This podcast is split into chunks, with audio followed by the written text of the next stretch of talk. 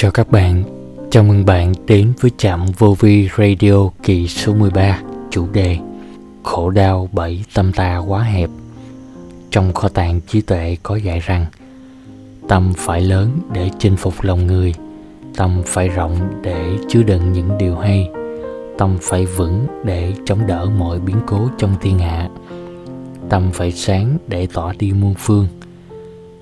Sinh, lão, bệnh tử là quy luật khổ đau luôn tồn tại quanh cuộc đời của mỗi chúng ta. Ta muốn tránh cũng không thể nào tránh khỏi.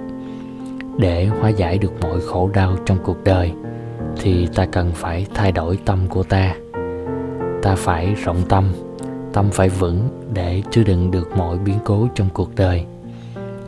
Tâm ta phải vừa đủ rộng, vừa đủ lớn để có thể chứa đựng được mọi biến cố trong trời đất này. Ta cần phải rèn luyện tâm để tâm ngày càng được mở rộng, giống như biển cả vậy. Tâm của biển là thấp nhất, là rộng lớn nhất và là sâu sắc nhất.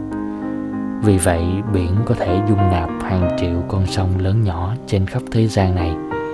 Biển không chê đâu là sông lớn, cũng không phân biệt sông nước đục hay nước trong. Bởi vì tâm của biển lúc nào cũng bao dung Biển rộng mênh mông bao dung nên lớn, Đó là tấm lòng của biển khơi, Một tấm lòng rộng lớn mênh mông Còn tâm ta thì như thế nào?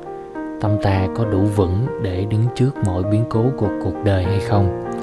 Có giúp ta đứng vững trước mọi lời khen chê hay không? Hay chỉ cần một lời khen cũng có thể làm ta vui cả ngày Nhưng cũng chỉ cần một lời chê trách có thể làm ta buồn suốt cả một năm khi tấm lòng của ta bao dung, trái tim của ta nhân hậu, thì nó sẽ chứa đựng mọi khổ đau, mọi phiền muộn trong cuộc đời. Khi đó không có điều gì bất như ý trong cuộc đời có thể gây tổn thương đến ta. Ta đừng bao giờ nghĩ rằng thời gian cuộc đời mình còn rất dài và không cần gì phải vội. Nhưng có mấy ai biết được điều bất ngờ sẽ đến với cuộc đời ta là khi nào hay không?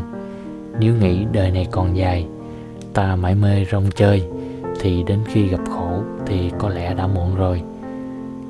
Nhiều người mới thấy khỏe đó, mà nay đã lâm trọng bệnh. Mới hôm qua còn vui vẻ, mà nay đã gặp bất chắc. Lúc đó thì có còn gì là tâm trí để luyện tâm nữa. Khổ đau khi đó đã bủa quay, che mất tâm ta mất rồi.